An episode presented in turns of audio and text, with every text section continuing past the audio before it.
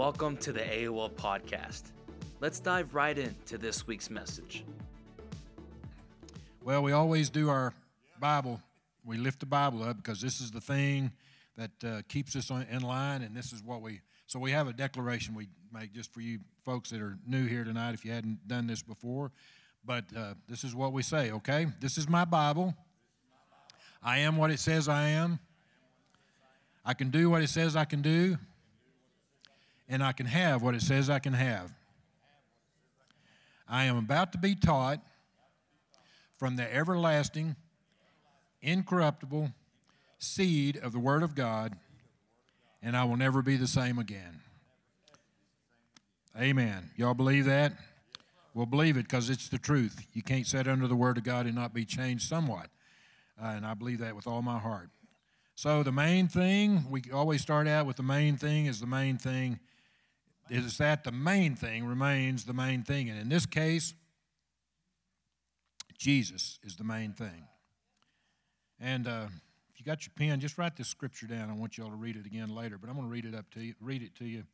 I didn't write it down here, but I just always like to exalt the name of Jesus in any way we can. But uh, write write down John chapter 12, verse 32, and you can go back and read it yourself.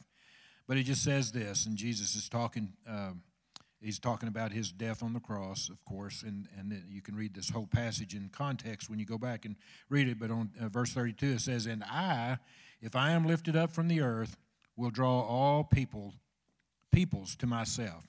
And so that's all. That's what we try to do in this in this study. Is at all times try to lift up the name of Jesus in everything that we do. Are y'all getting anything out of this study of the Book of Revelation? I hope so. You know, after we finish tonight, we'll finish with chapter 10 and chapter, nearly all of chapter 11, but we'll be about halfway through.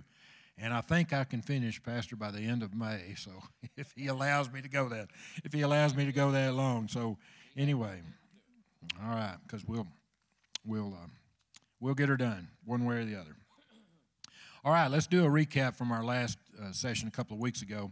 Our uh, last lesson, we covered chapters 8 and 9 where the seventh seal was opened, followed by the strange silence in heaven for, for 30 minutes, and ominous and sober contemplation of the judgments about to be released with the sounding of the trumpets. For those of y'all that weren't here, I made a joke, and I'll say it again that 30 minutes just proves that men, that 30 minutes of silence just proves that men get to heaven at least 30 minutes before the women do. wow. Uh, I got about the same reaction last time. But that's nothing. no, that's I'm just kidding. You know I am. So anyway, it's a, it really was an, an, ominous and sober contemplation of the judgments about to be released with the sounding of the trumpets, which we're fixing to go. I mean, we've covered some in those last two chapters. And with the golden censer cast to the earth, the tribulation saints are seeing the answers to their prayers as the trumpet Trumpets are sounded in order the judgments begin on the ecosystems of the earth first, and then we see the demonic locusts released from the bottomless pit, followed by the release of four evil angels found at, bound at the Euphrates River to kill another third of mankind with the 200 million demonic horsemen breathing fire, smoke, and brimstone. And yet men still refuse to repent. So now we continue in the Revelation uh, with chapters 10 and 11. So let's, uh, let's read chapters 10 uh, all of it in its entirety is 11 verses. So let's read that. And I, and I saw still another, I saw still another mighty angel coming down from heaven, clothed with a cloud, and a rainbow was on his head. His face was like the sun, and his feet like pillars of fire. He had a little book open in his hand, and he, and he set his right foot on the sea and his left foot on the land, and cried with a loud voice, as when a lion roars. When he cried out, Seven thunders uttered their voices. Now, when the seven thunders uttered their voices, I was about to write, but I heard a voice from heaven saying to me, Seal up the things which, are the, which the seven thunders uttered, and do not write them. And the angel whom I saw standing on the sea and on the land raised up his hand to heaven and swore by him who lives forever and ever, who created heaven and the things that are in it, the earth and the things that are in it, and the sea and the things that are in it that there should be delay no longer. But in the days of the sounding of the seventh angel, when he is about to sound, the mystery of God would be finished, as he declared to his servants the prophets. Then the voice which I heard from heaven spoke to me again and said, Go, take the little book which is open in the hand of the angel who stands on the sea and on the earth. And so I went to the angel and said to him, Give me the little book. And he said to me, Take and eat it. It will make your stomach bitter, but it will be as sweet as honey in your mouth. Then I took the little book out of the angel's hand and I, and ate it, and it was as sweet as honey in my mouth. But when I had eaten it, my stomach became bitter. And he said to me, You must prophesy again about many peoples, nations, tongues, and kings. So this is the fourth interlude, like we talked about before in the last several uh, last uh, study we had. Uh, we're up to our fourth interlude. In other words, it's a it's a parenthetical. It's a it's a pause in the action, sort of. So that gives us details on events not included in the sealed trumpet or vial judgments, but happening during the time frame. It kind of catches us up in some things and, and gives us a little bit more detailed information that we don't uh, couldn't get with all the rest of it. So this is the fourth interlude. I told you, I think, according to Dake and his study, he says there's about nine interludes in there. We'll see how it pans out on this, but uh, that's that's what we're we're up to the fourth one. So almost as if God knew we needed a mental and emotional rest from the stream of judgments, He gives us a break between the sixth and seventh trumpets. So we've already had six trumpets. Now we're up uh, with as a pause right here between the sixth and the seventh trumpets. In this interlude in Revelation 10, he fills in some details about what's happening at this same time back to heaven. Our focus shifts temporarily from the outpouring of God's wrath on unbelievers on the earth. You remember in those trumpet judgments, the last two, the locusts come out of the bottomless pit, and then we had the 200, just like we said, uh, horsemen uh, uh, come uh, across the Euphrates. Uh, so the sixth and seventh seals, uh, w- when the two groups, Jews and Gentiles, were redeemed and sealed, now between the sixth and seventh trumpets, we are introduced to three personalities.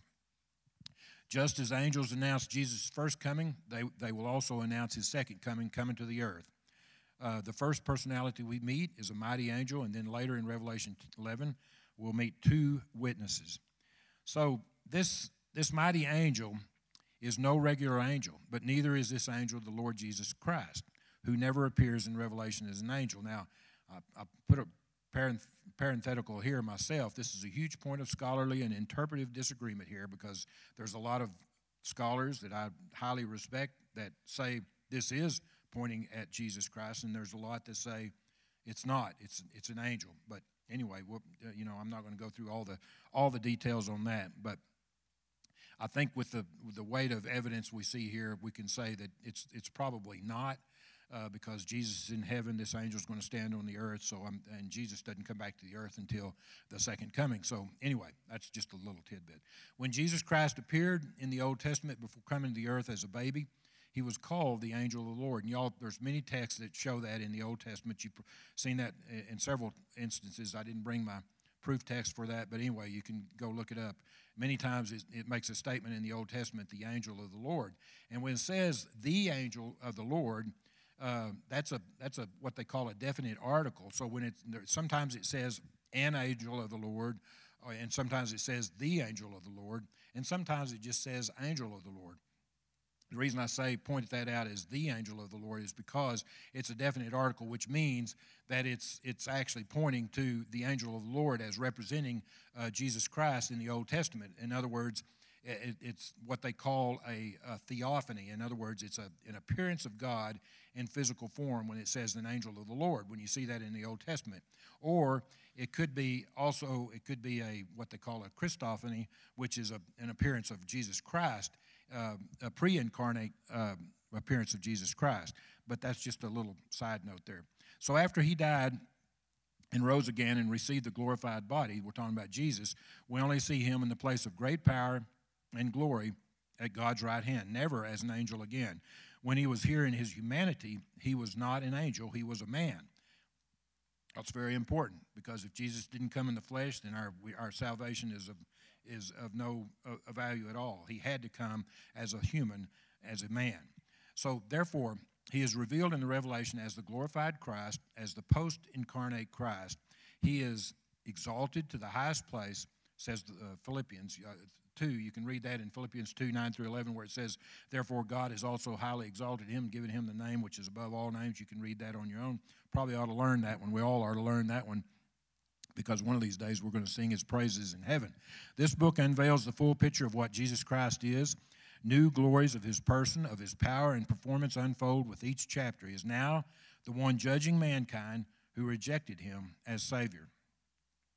So when John describes this mighty angel coming down from heaven, he said another angel. So he had previously told us about a strong angel back in Revelation 5. We read about that one, the strong angel that grabbed the censer and, uh, threw it to earth. We saw that one. That was another uh, representation of a strong angel. The way these angels are dressed identifies them as with Christ. Evidently, they are special ambassadors of Christ, bearing all the credentials of his exalted position this mighty angel comes down out of heaven from the presence of Christ, the one who is in the midst of the throne, and he is a sight to behold, this angel. This mighty angel is, says is clothed with, clothed with a cloud, just like the clouds of glory associated with Christ at his ascension and at his second coming. You can read those two verses there. A rainbow is the cap of his uniform. And, and what's unique about that, we, we all remember a rainbow, that was the first covenant that God had, met, had with man after, after, the, after the earth was destroyed with the flood. He made the covenant and said he would never do that again. And so then the ark, uh, the, the rainbow or the ark, it, so it says to me, well, one commentator said that rainbow as his cap shows that he is always, always sits over, over his head. It's representation of Christ, but he's always thinking about the covenant, the first covenant he had with man, that he would never destroy it again uh, with water or a flood. But the rainbow is the cap of his uniform and a reminder of God's faithfulness to his covenant with man and his mercy. Although the judgments have come thick and fast, weird and wild, it defies our common language to describe them. This rainbow indicates that God will not send a flood to destroy man again. So, and see that covenant if you want to read it for yourself in Genesis 9, the scriptures there. So the, the mighty angel's countenance is radiant, with a face like the sun, reflecting the majesty of God. This is his badge of identification with Christ, a signature of his glory. And just like Moses' faith, face shone after he had been in God's presence, that's when he went up on the mountain, up on, on in, in Mount Sinai, when they were in the wilderness, and he went up to get the law.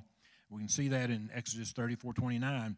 This angel's face shines because he comes out from the Lord's presence. Even the angels, and it says, you know, one place in, in uh, Luke 24 4, at the, as, at, when Jesus was raised from the uh, dead, his resurrection, and the angels were sitting there in his tomb, and they went to see him. They seen the angels in there. Even the angels' robes glowed as Jesus' resurrection because you can't come from the very presence of God without something uh, that, that glory, some of that glory being associated with you. And that's what happened with these angels, of course. They're in the presence of God all the time.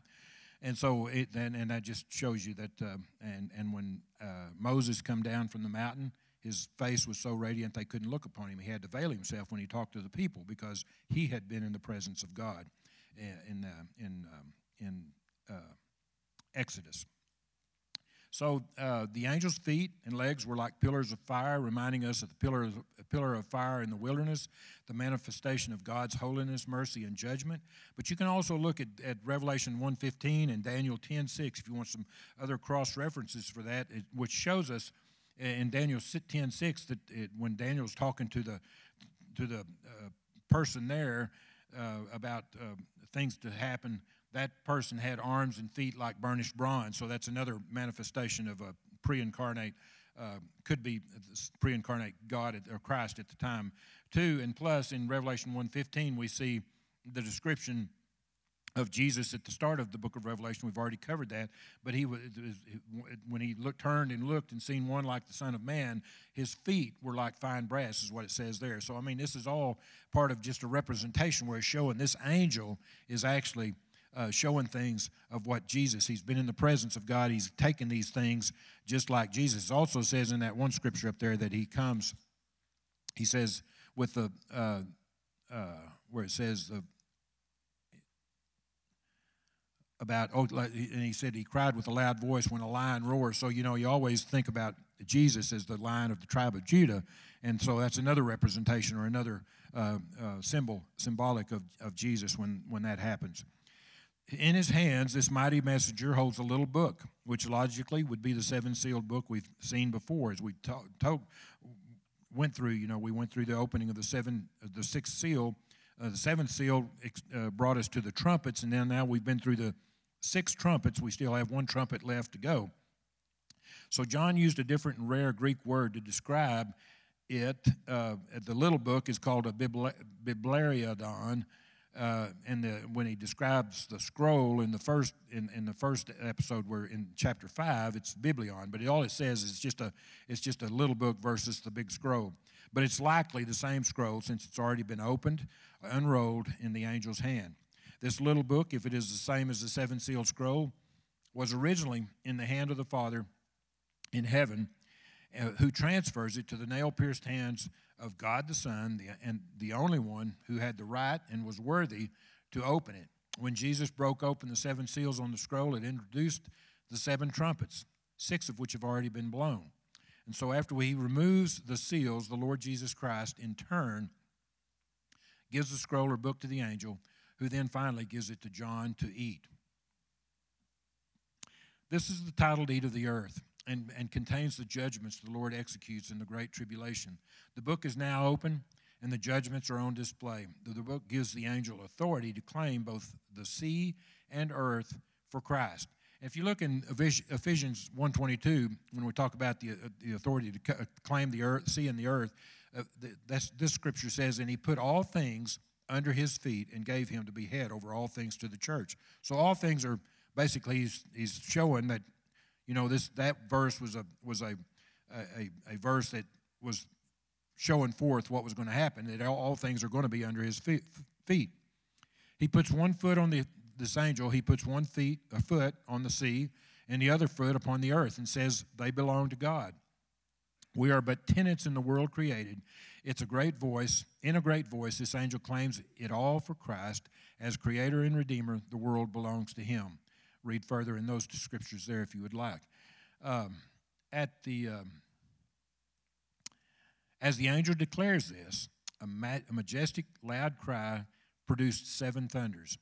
Is this God's amen to what was just said about this? What he's talking about about him raising his hand and and declaring everything, uh, uh, the authority to claim everything for Jesus uh, the, in the heaven. I mean, in the earth, the sea. I, I think it is. Uh, Job 37 5 says, God thunders marvelously with his voice. He does great things which we cannot comprehend. So, uh, you know, the, the, the God's voice, if you go back and look, even in in uh, Exodus, when the when all the Israelites they're on, I mean they're they're um, in the wilderness and they're around Mount Sinai. I remember when the thunderings and the lightnings and the and everything, the trumpets blowing and all the loud noises were going on, and they they relate the voice or the thunderings to God's voice, and it was so, it was to them it was so unbearable they were afraid of it, and so they asked for for uh, Moses. He said, "Let him speak to you, not to us, because we're afraid he's going to, We're we're going to die from it." You know, so they they were afraid. But God's voice is associated with thunders and thunderings, as we can see many times throughout Scripture. So uh, the the angel mes- the angel's message involves the whole world too. This book is little because the time of the great tribulation won't be long. The Lord Jesus said it was brief. The prophet Daniel labeled it as a seven as, as seven years. That's what we talked about. I think it was in lesson two or three. We talked about the 70th week and tried to explain that. Uh, you can go back and read that in Daniel 9 if you want to write this down and go back and read it again. Uh, Daniel 9, uh, 24 through 27. There's not much time left. Romans 9:28 tells us he will finish the work and cut it short in righteousness because the Lord will make a short work upon the earth. This is when Paul is writing and in verse in chapters 9, 10 and 11 he's he's talking about the Jews that the Jews are not done with yet, but they need to get it with the program. In other words, they need to get to believing uh, because the time is short, and uh, He will finish the work and cut it sh- and cut it short in righteousness. So uh, God's not, uh, and we'll see more about that later. And, I'll, and, and I encourage you also to go um, uh, read Psalm 29, verses three through nine. It's a good example of what, what He's talking about, the voice of the Lord. And if you read those those scriptures there, you'll see the voice related to thunder, but you'll see the voice seven times. So that's a it's always a good representation. So it's showing uh, things that relate to the thunder of, of the voice of the Lord. The voice of the Lord Jesus, now in heaven, confirms the angel's claim that he will he will soon come to power on this earth. John took down this confirmation as the visions were given to him, and he was about to write what the seven thunders had spoken. He heard it, and they were audible words, but he was forbidden to do so. Why? This is the only place in Revelation where, there, where anything is sealed. Everything else is revealed. After all, it is the book of the Revelation. Uh, God makes it clear at the end of the book that He has told everything. Yet the Lord Jesus, that voice that come from heaven in verse 4, said to John, Seal it up, seal them up, don't write this down. To this day, they remain a secret. Although Revelation reveals Jesus Christ, there are many things God doesn't tell us. Uh, Pastor used this verse, uh, I think, Sunday morning, but there's a verse in uh, Deuteronomy 29 29 that says, The th- secret things belong to the Lord our God, but those things which are revealed belong to us and our children forever, that they are that we may do all the work of him of his law. So, you know, there are some th- secret things. If the seven thunders message is sealed, it is not for man to know at this time, so no further conjecture is necessary or wise. We would be foolish to speculate on what this may or may not be. It is, if it is to be disclosed, if at all, at the right time by God Himself. That should be good enough for you and me. Right? Verses 5 and 6, uh, just to recover that again. The angel whom I saw standing on the sea and on the land raised up his hand to heaven and swore by him who lives forever and ever, who created heaven and the things that are in it, the earth and all the things that are in it, the sea and the things that are in it, that there should be delay no longer. This mighty angel, standing both on the sea and the land, takes an oath in the name of Christ, who is in heaven, and as Christ's representative, he claims it all for Christ. There's another scripture that uh, confirms that, Colossians 1.16, for by him all things were created that are in heaven and all that are on the earth, visible and invisible, whether thrones or dominions or principalities or powers, all things were created through him and for him. The angel also comforts God's saints on earth, the tribulation saints that are still alive, in the middle of, the, uh, of this trouble, that it won't last much longer.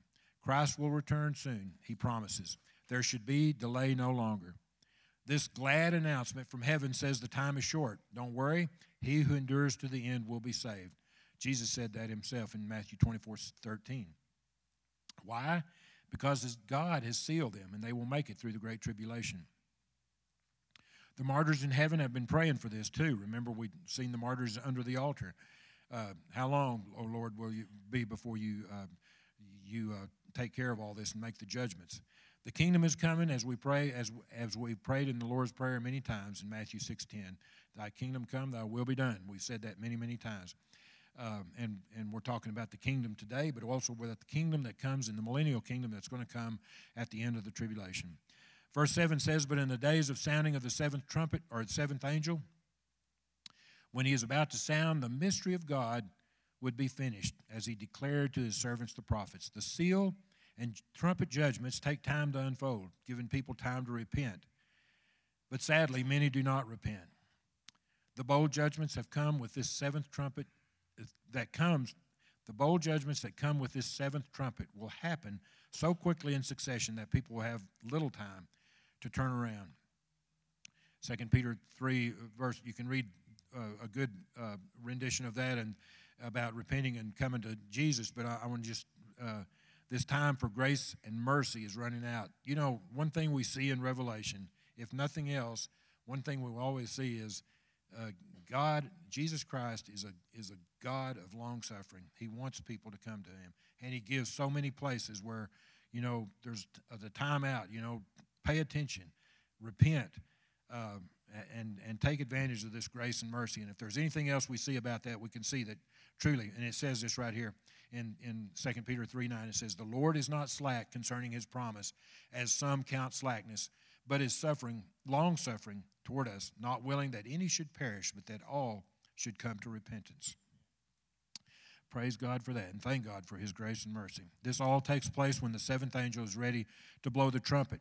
As this seventh trumpet announces the second half of the Great Tribulation, God will fully reveal this mystery, His mystery, His plans for humanity. We've been told many single facets of this mystery, including the nation Israel, judgment, suffering, injustice, the silence of God, and the coming kingdom. But this mystery is greater than the sum total of all. Why did God permit evil, and why has He tolerated it for so long? That the foundation to it, that's the foundation to this mystery, and God has handled handed it, hasn't handed it. God hasn't handed in His answer yet. Is what I'm trying to say. He will someday. He has a whole lot to tell us, and when we get into His presence, we'll find out. So here's an important side note to go along with this. The word mystery, uh, it's uh, mysterion in Greek, appears several times in the Bible, meaning that God is going to declare a truth that is only possible to know in His Word. Human, uh, human wisdom never has comprehended, nor will ever be able to deduce these truths apart from the Word of God. That's why it's so important to be in the Word of God. There's truths in the Word of God that you'll never see anywhere else. This is the Holy Spirit illumination and then revelation. The mystery of God here referred to can only mean the plan of salvation. That's the greater plan of salvation. It's been from the point, from the time God created the earth till the time when He sets up His kingdom. One of the characteristics of salvation involves the mystery of how a holy God could love sinful man, humans, human beings, sufficiently to send His own Son, only Son, into the world to die for their sins. This was made known to the prophets. God's servants in the Old Testament and New Testament. For all those thousands of years, people have been living under the mystery of God, where it is possible for the sinful, fallen human race to be reinstated into fellowship with God by being born again into his family, without works, but by faith and faith alone in Jesus, his Son. The little book. After this, John apparently returns to the earth in spirit and hears the Lord Jesus' voice from heaven directing him to take the book or the scroll uh, from the angel. Jesus is in full charge of every operation recorded in Revelation. God has highly exalted him and gives him a name above every name. He is now acting as judge of all the earth. As John takes the book, the angel invites him into the great drama of unfolding. He tells John to do a very strange thing eat it. Eating the book means to receive the word of God with faith. The prophets Jeremiah and Ezekiel instruct the same in those passages. You can go back and read those. And you can see it in Psalm 119, 103, things about the Word of God, that it's, it's sweet to the mouth, or Proverbs 16, 24, it's like uh, the honeycomb. And, uh, and you can read also in John uh, 6, 41 through 59, that great passage where uh, Jesus is talking about, he said, I am the bread of life. You, you probably remember that. You, I know we've had it preached in this pulpit many times. But he says, I am the bread of life. And, and then he says, You must eat of, my, eat of my body and drink of my blood. And that turned many disciples away at that time, and many left him at that time. But he talks about the bread of life. And so it's talking about, you know, eat it. It's, it's consuming the Word of God and receiving the Word of God into your spiritual inner man, is what it's all about. Uh, so, the part of God's word John was told to eat was God's judgment, first sweet and then bitter. It's the typical quality of God's word, which is sharper than any two-edged sword. In Hebrews 4:12 it says, "For the word of God is living and powerful, sharper than any two-edged sword, piece piercing even to the division of soul and spirit and of joints and marrow, and is a discerner of the thoughts and intents of the heart." So it cuts both ways. That's why it's sweet and bitter. It's sweet to the know, it's sweet to know what God is going to do, but bitter when you realize judgment is coming. John eagerly received the word of God. Isn't that just like, though, when you think of the sweet and bitter, it's just like the gospel message? When you talk about the gospel message, I mean, it's just, you think about the gospel message. It's, it, it, the gospel message is talking about salvation. It's salvation to those who believe. That's the sweetness and it's judgment to those who don't. That's the bitterness. You think about that in that in that way. That's that's the whole that, that when he consumes that book, that's the whole message we're seeing right there is the is the is the gospel uh, of God.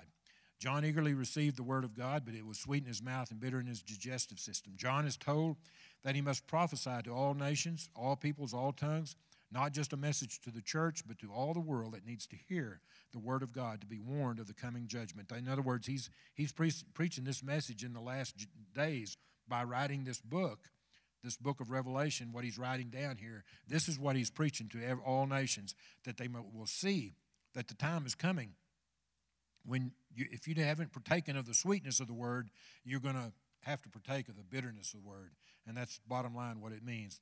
This is why this little book become bitter to him. He must prophesy again many against many before Christ comes into his kingdom. Just like us, we can delight in reading the section of the, this section of the Word of God and know what God intends to do, but the prophecy of coming judgments to a world who rejects the Lord Jesus Christ is bitter. We can also take this to heart. Many people begin to study the study of prophecy with enthusiasm, but when they find that it applies to their lives, this prophecy that we're talking about and all these things that we've been talking about, it applies to our lives now and makes demands on them personally, they lose interest and it becomes a bitter thing. That's the way a lot of people come to church when they hear something that gives them that bitter conviction in their heart. A lot of times they say, "I'm not going back there. That's too that's too tough a word. I can't handle it." They might get that here at this church, but uh, anyway, but they discover the Word of God speaks more to a holy life than coming events. Uh, 1 John 3 3 says, And everyone who has this hope in him purifies himself just as he is pure. See, if we look at, if we read the book of Revelation and we see the things that are going on in the book of Revelation, we have that hope in us and we see what's happened. We have that hope that we're not going to have to go through that. We're, going to, we're not going to have to suffer the wrath of God. And so that keeps us in the mindset of we want to live a, a life of purity before Him because we've been saved, and that's the, that's, the, that's the way of a saved person's life.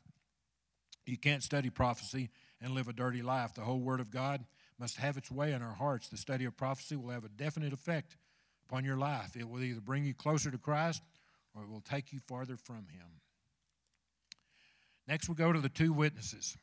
We're starting in, in uh, chapter 11 of Revelation. Let's read. There's two sections, but I'll read, we'll read it all together because it kind of has a pause in between these two sections, verse 1 and 2, and then uh, 3 through 12. Then I, uh, then I was given a reed like a measuring rod, and the angel stood, saying, Rise and measure the temple of God, the altar, and those who worship there. But leave out the court which is outside the temple, and do not measure it, for it has been given to the Gentiles, and they will tread the holy city underfoot for 42 months. And then we start in verse 3 of the next section. And I will give power to my two witnesses, and they will prophesy 1,260 days, clothed in sackcloth. These are the two olive trees and two lampstands standing before the God of the earth. And if anyone wants to harm them, the fire proceeds from their mouth and devours their enemies. And if anyone wants to harm them, he must be killed in this manner. These have the power to shut heaven so that rain, no rain falls in the days of their prophecy, and they have power over waters to turn them to blood, and to strike the earth with all plagues as often as they desire. And when they finish their testimony, the beast that ascends out of the bottomless pit will make war against them, overcome them, and kill them. And their dead bodies will lie in the streets, street of the great city, which spiritually is called Sodom and Jerusalem. I mean, Sodom and Egypt. This is actually Jerusalem, but they, it's called Sodom and Egypt. We'll get to that here in just a minute. Where also our Lord was crucified. That's why I'm saying it's Jerusalem. Uh, then those from the peoples, tribes, tongues, and nations will see their dead bodies three and a half days and not allow their dead bodies to be put into graves. And those who dwell on the earth will rejoice over them, make merry, and send gifts to one another, because these two prophets tormented those who dwell on the earth. Now, after the three and a half days, the breath of life from God entered them, and they stood on their feet, and great fear fell on those who saw them. And they heard a loud voice from heaven saying to them, Come up here. And they ascended to heaven in a cloud, and their enemies saw them.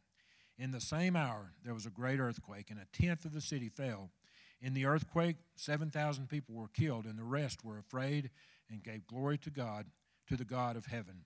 The second woe is past. Behold, the third woe is coming. When will this tribulation end? During the interlude between the sixth and seventh trumpets, God gives us extra encouraging information about his plan for the end. In the next 42 months, the time of the Gentiles will run out. Jesus talks about the last half of the tribulation in Luke 21 24, where he's saying, Jerusalem will be trampled by Gentiles until the times of the Gentiles are fulfilled. Well, that time is coming quickly. This season, when the Gentiles' hostility towards Israel is most intense, is when Gentiles will dominate or trample the outer court of the temple and the rest of Jerusalem for 42 months. The Antichrist will break his covenant with Israel in the middle of Daniel's 70th week. You can see that in Daniel uh, 9:27. Uh, read it. It says in and, and it says in the in halfway through the week. Well, actually, I got that verse. It says, but in, in if you read in 27, it just says, but in the middle of the week. Well, first of all, it says, then he shall confirm a covenant with many for a week. So the Antichrist is going to make a covenant with Israel for a year or for seven years, which we discussed before. A week is seven years in, in what we're talking about. But in the middle of the week, after three and a half years, he shall bring an end to the sacrifice and offerings. That's when he's breaking covenant. And, uh, and anti Semitism will peak in intensity. So let me ask you a question: Is anti is anti-Semitism increased today?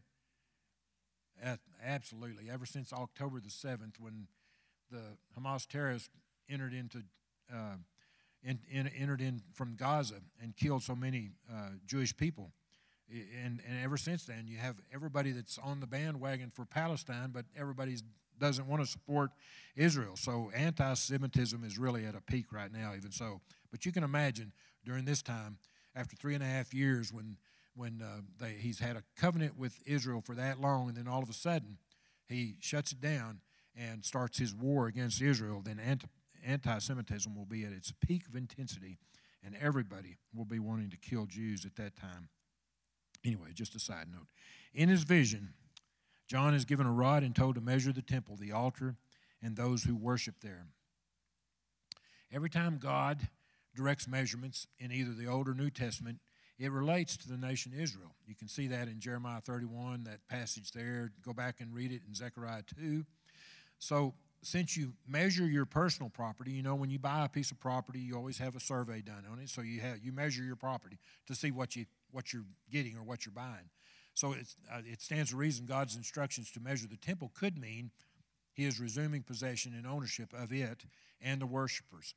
God isn't told to measure common things or Gentile things, the outer court, which belongs to the Gentiles. Anybody that wanted to come, they could go to the outer court, but they could not cross from the outer court into the other court, which was the court, uh, the next court over. If they did, they could be stoned right there on the spot. But anyway, there was a court of the, what they call the court of Gentiles that Gentile worshippers or believers in God could go to that far, but that's that's the only far they couldn't cross in to that one where only Jews could go. Uh, the court outside the temple is not measured because the Gentiles will trample or disrespect it for the next 42 months. We're talking about the last three and a half years of the tribulation, the last period of the seven year tribulation.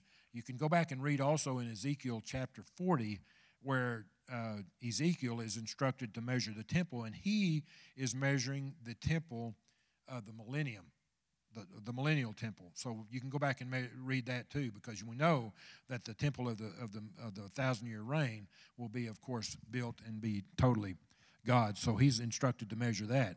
But also another side note to know that is, is, when we're talking about that, because he says don't or don't measure because the Gentiles will trample or disrespect it for 42 months. It could all be also be uh, symbolic of measuring it would be like you take the measure of a man. I, you know, I'm you, you you've heard that phrase before. You know, what measure of man are you, or something like that. But could also be a symbolic of judgment when we're saying, you know, measure something like that. So, do you how do you measure up, or are you measuring how do how are you measuring things? So, there's two two things you could look at there. You know, God's taking ownership and possession, or He's also uh, measuring His uh, His enemies and and the judgment that's going to be poured out upon them in all, you know, when we're talking about this this temple of God that, that we're referring to here, uh, to both the holy place and the holy of holies, not including the courtyards, this is evidently the temple the Jews will build in Jerusalem, either before or during the first three and a half years of Daniel's 70th week. We know that the temple is going to be built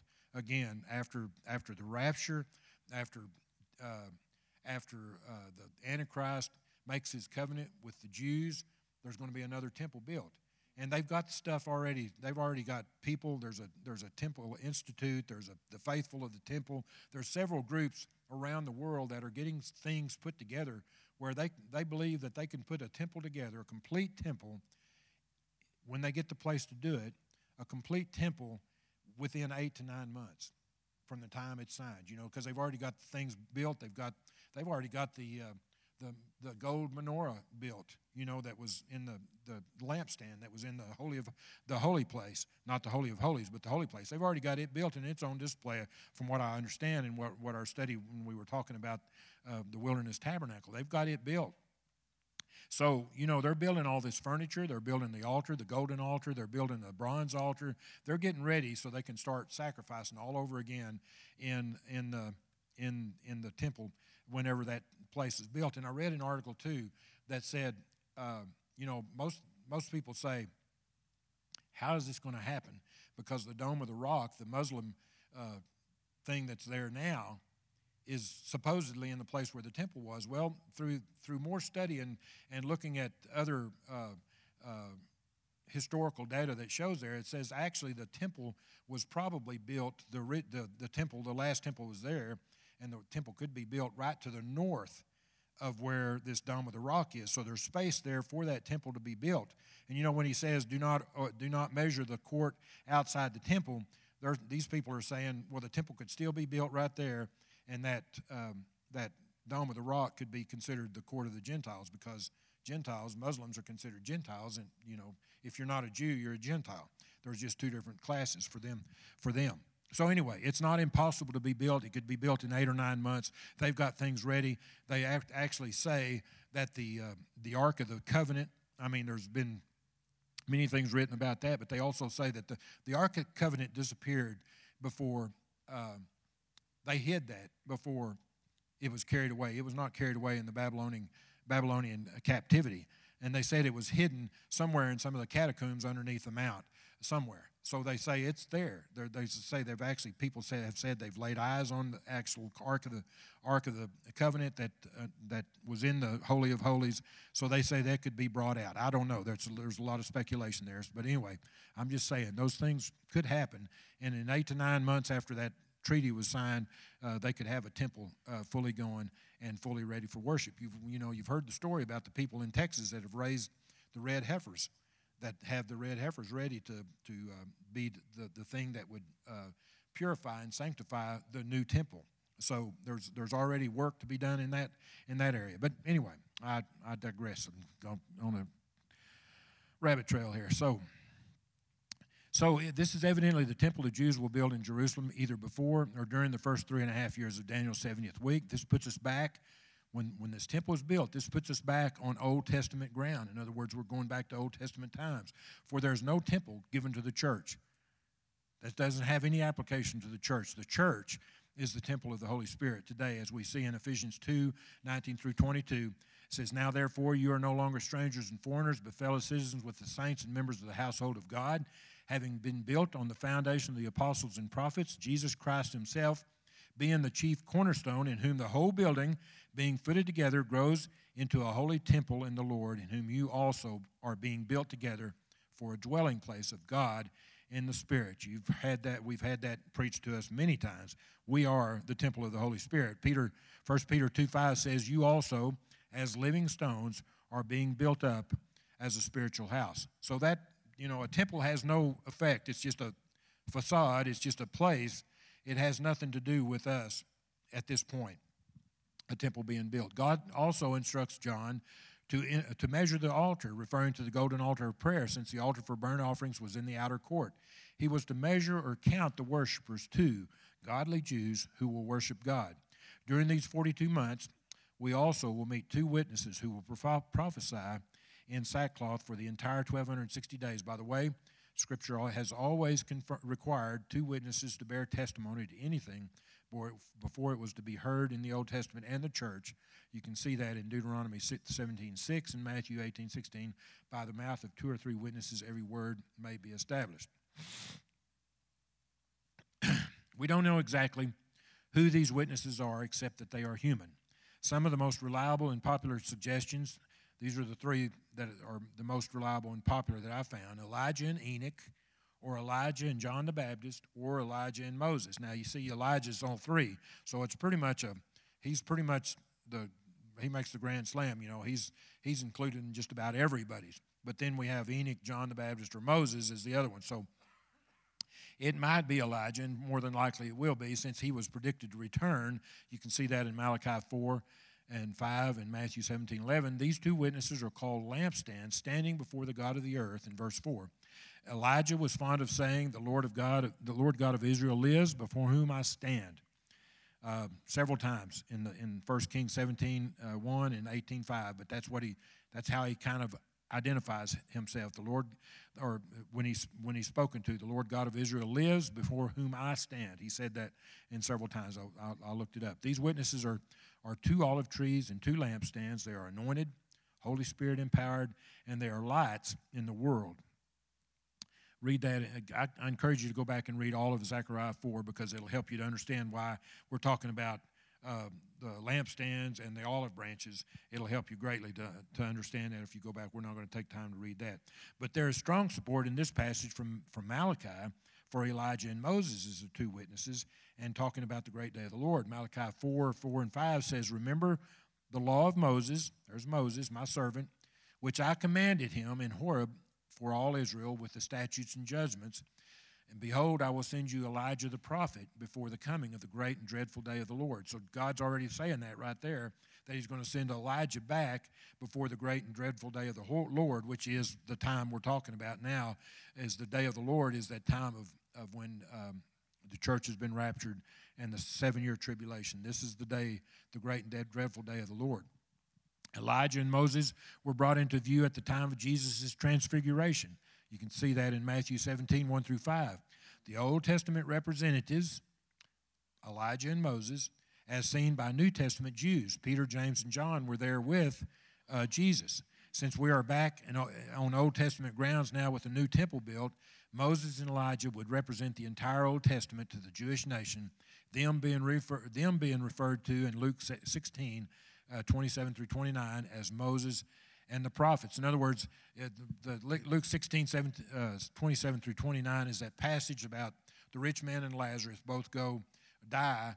The rich man's in torment, uh, Lazarus is in Abraham's bosom, and uh, he says, uh, then he said, I beg you, therefore, Father, he's ta- you know talking to Father Abraham, that you would send him to my father's house, for I have five brothers that he may testify them, lest they also come to this place of torment. And Abraham said to him, they have Moses and the prophets, let them hear him. So that's what that's referring to is Moses and the prophets, which meaning Moses representing the law and the first five books of the Old Testament and Elijah representing all the prophets. So that's that's where they get that where it could be Elijah and Moses. And so supporting the suggestion of Enoch and Elijah as the two witnesses, both are Old Testament prophets. The witnesses are prophets. That's what it says in 11, uh, Revelation 11:10. Both have never died. You know, Elijah went up with the, with the flaming chariots, and, and uh, Enoch walked with God and was not. And so, you know, they neither one of those died. Uh, so it is, but it says, you know, uh, it is appointed unto one, uh, to, uh, appointed us, appointed unto us once to die. That's in uh, Hebrews nine twenty seven. These two witnesses will die. Elijah called down from called down from fire, down fire from heaven. The witnesses the witnesses call down fire from heaven. Elijah closed the heavens for 42 months. They closed the heavens for 42 months in Revelation 11 6. Enoch prophesied about the Lord returning in judgment in Jude 14 and 15. You can read that. That he, he quotes out of the book of Enoch. Uh, both are mentioned by the early fathers as, as the two witnesses. In other words, before the, the Council of Nicaea, when, when the, when the ch- uh, church creed was adopted, uh, I'm talking about um, uh, church fathers such as Augustine and, and uh, um, I can't think of the, some of the other names. Or I was going to write them down, but these were these were men before uh, 320 A.D. Uh, they were they identified uh, Enoch and, and Elijah as witnesses, and they were closer to the time than we were. So anyway, that just gives that's supporting. Uh, you know, it's it, it's things that support um, Enoch and Elijah. John the Baptist may be a consideration for the second witness also but the support is not as strong. As the forerunner of Christ in his first coming, he was similar to Elijah in manner and messages. In message, he came in the same spirit and power. But in John 121, when the Pharisees asked him if he was Elijah or a prophet, his answer to both questions was no.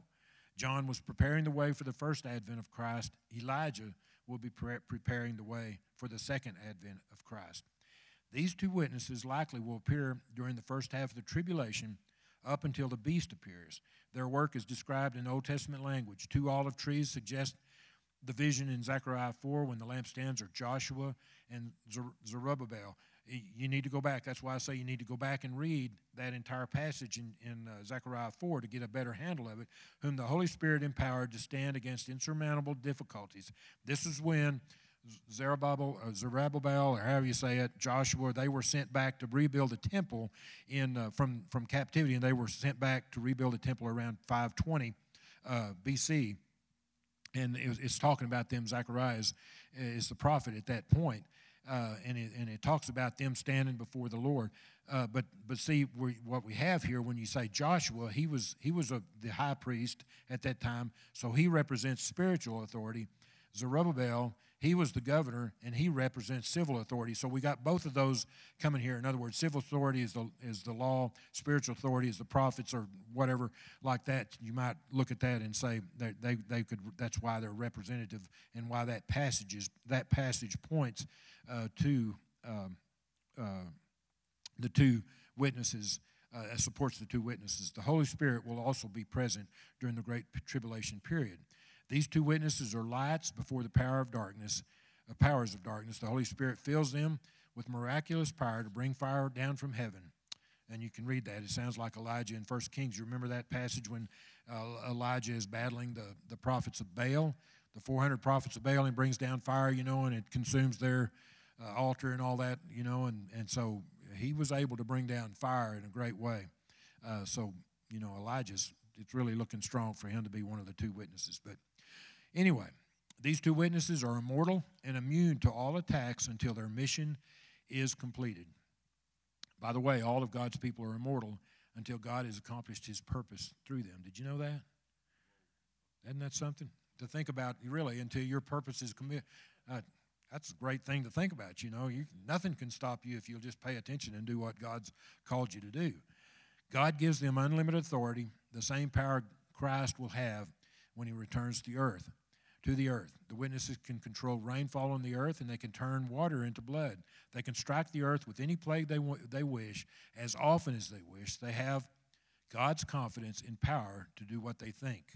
Now, when we talk about witness, uh, one thing I want to tell you witnesses serve with such power, in fact, that uh, this, was a, this was a commentary from one. He said, these, these witnesses serve with such power, in fact, that they are able to witness 1,260 days in spite of all the antagonism that they're going to get during that three and a half years.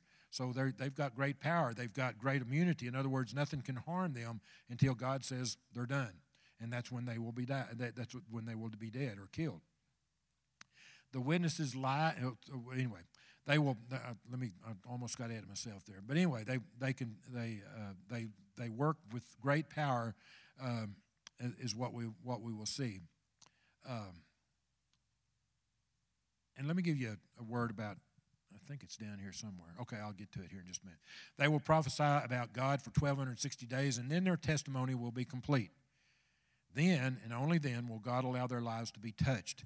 In the midst of the week, halfway through the tribulation, the Antichrist, also known as the beast, and the man of sin, who is moving to power, will bring back first the Roman, Roman Empire. And then, when he gets the whole world under his control, he will overcome and kill uh, these two witnesses. This is a temporary victory of darkness over light, evil over righteousness, hell over heaven, and Satan over God, because God is going to let Satan loose during this period. So it's temporary. It looks, you know, it's the thing about it is sometimes we look around and we think the devil's winning. But you know, all this is temporary because God, we know that we've read the end of the book, and that's what we're reading now is the end of the book. These witnesses will live up to their name. They are witnesses, same word in Greek for martyr. In other words, when you see martyr in the Bible, you could say witness. When you see witness, you could say martyr. It's the same word. They will be killed in the street of Jerusalem, the same sad designation where also our Lord was crucified in verse 8. Their bodies or their carcasses of their bodies, bodies are left on the street like roadkill. These are crude, cold, barbaric days in the tribulation, and people will have descended, people will have descended to the lowest degenerate and inhumane characteristics. You know, we can see flashes of that now all around us about how far people have degenerated and how far we've gone down with the with the no respect for life, no respect for people's property, and all those kind of things. And we see that. Just think what it's going to be, uh, you know, in the middle of the tribulation, how degenerate these people will be celebrating these two people. As their bodies lie in the street, the world be, will be watching them, startled to hear that they are dead. Some will be skeptical. All the television networks will have their cameras trained on their bodies. Three and a half days they will lay there and the world will celebrate. They hated these witnesses because they give testimony to what was what against them. The people will give gifts to each other. It will be like a devil's holiday celebrating the Antichrist victory. And then three and a half days later, something happens. While the world is celebrating the death of these witnesses, and while the television cameras are focused upon them, God will breathe life back into them, and the witnesses will stand up on their feet. Literally, they will resurrect. All the networks will regret their cameras' focus because they won't want to give that kind of news. They won't report that. They'll, they'll shut down so fast. I, they can't get it down, shut down fast enough. They, nobody wants to see that. And then everyone will hear a voice out of heaven saying, Come up here. And the witnesses will be caught up. They'll be raptured. That's another rapture into heaven in a cloud of glory, just like the ascension and the coming of Lord Jesus. They're going to go in a cloud of glory. What a sight that will be. There's going to be people, because you know there's going to be people with their cell phones and their, and their cameras and things like that. Even if the networks don't repeat it, you're going to see it on Instagram or you're going to see it on something. Somebody's going to catch the whole thing and say, Wow, did you see that? And there he goes, you know. And so uh, we won't have to worry about Instagram at that time. So hopefully, I don't think we'll need Instagram in heaven. So, and I just I want to say a word about witness. When it says witness, I, I read a good uh, uh, a good commentary on that. That that was good about like this. It says right there. It says when you think about a witness, and you know, people, we're all witnesses, right? Everybody in here that's a believer is a witness. Witness does not mean it's not something that you do. We, we think, you know, I'm going to go witness to somebody, but it's not something that you do. You need to write this down. It's not something that you do, it's something that you are. And, and, and then going giving testimony is what a witness does. But it's not, a witness is not something that you do, it's something that you are. And that means every aspect of your life, whether you're giving testimony, where you're living life in front of people, whatever it is, or whatever you're doing, you're being a witness in that. It doesn't mean speaking with your mouth all the time. It's living your life. It's, it's how, you, how you live your life and how people see your live, life is lived. It's something that you are instead of something that you do. Anyway, I thought that would be good. So we're still in the lull between the between the sixth and seventh trumpet in the second woe. And you know, we talked about the la- in the last, I think it was in chapter 9, where the angel's flying through heaven in a loud voice and he's crying. He gives us the three woes. He says, Woe, woe, woe. And he's talking about there's, there's the three last trumpet judgments.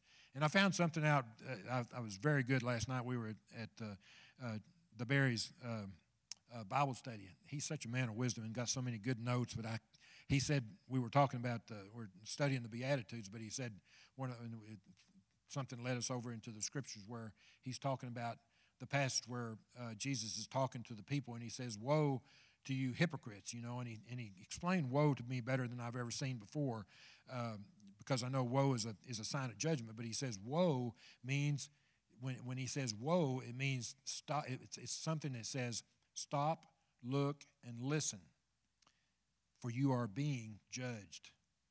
So when that when you see that phrase woe on there, that's that's something to pay attention to when Jesus says that.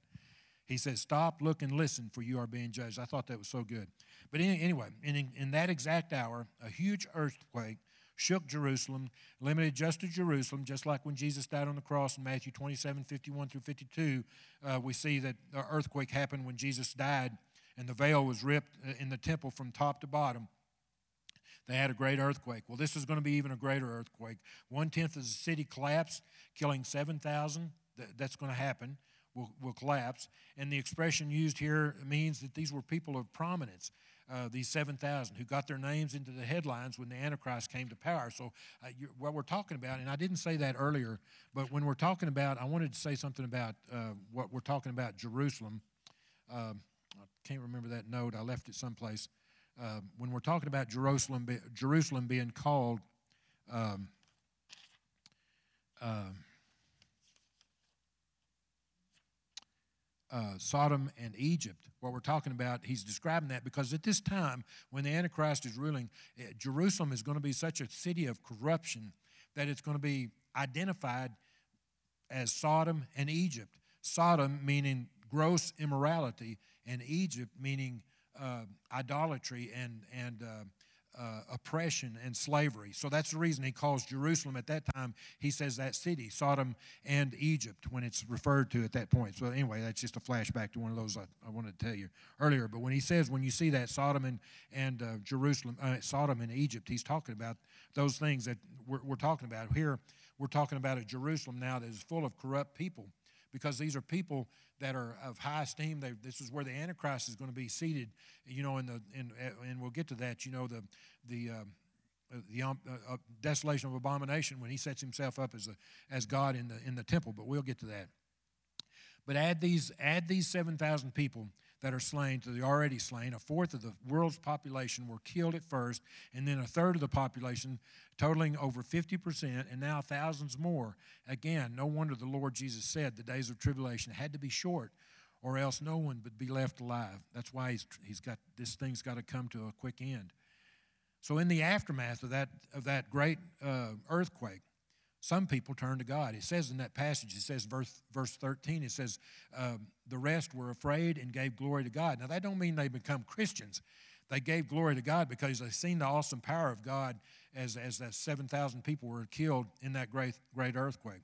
They were overwhelmed by his power. Others were filled with terror, and still others are furious with God because he is judging sin. Isn't that some the way it is nowadays? God, God doesn't judge sin, right? He's such a good God. He's a good God. He can't you know, he can't, he wouldn't do things like that. So, uh, get ready for judgment, that's all I can say. He is judging sin, going against the lie they believed that God never punishes evil. This ends the second woe. The third woe begins shortly, though not immediately. The blowing of the seventh trumpet ushers us chronologically right to the entrance of eternity, leading us beyond the great tribulation into the millennium. The seventh trumpet likewise opens us up to the seven personalities of chapters 12 and 13. The third woe begins with Satan, one of the personalities. When Satan, one of the personalities, is cast down to heaven, at, cast down to earth, you can just imagine the havoc that will, that will cause when he comes to earth. So that's what we'll cover next time in, in chapters 12 and 13. We'll try to get, and we'll have a little t- tidbit of uh, the finish up the chapter 11. Uh, the three or four verses there we'll cover on that. But uh, but anyway, that that's it's it's getting uh, it's getting dicey, like they say, you know, things like going on out there. So hopefully you got something out of that tonight, and and uh, good y'all. Are, glad y'all are here tonight. Okay, let's pray. Father, thank you for your word, and thank you for everything that it's revealing to us. And thank you, Father. I, I, pray, Father, that each one of us has always leaves this place with a renewed sense of urgency about the the time is short. Even on this time now, the time is short, and we see by the signs that we see that things are happening and accelerating at a great pace. So, Father, we just uh, I pray for strength and encouragement and emboldening each one of us to do the things that we're called to do, that we might fulfill the purpose that we have on this earth, is to, is to bring more people into the kingdom of God any way that we can. We thank you for your word. We bless you and praise you. In Jesus' name, amen. Well, we want to thank you for joining us on our podcast today. We pray that you heard from God and that this message was for you. If you haven't already, hit the subscribe button and leave us a review. It helps us reach more people with this message. Arena of Life takes pride in connecting to God, to church, and to people, and we want to connect with you. So don't forget to check us out on all social media platforms, to check out our website, arenaoflifechurch.org, and to download the Church Center app and to choose Arena of Life as your church. And a special thanks to those who make a difference by giving generously. You help us change lives and produce weekly content like this that reaches the world. If you're interested in partnering with us, you can give by clicking the link in our bio, through the website arenaoflifechurch.org, or through the Church Center app. May the Lord bless you and keep you, and we'll see you next week.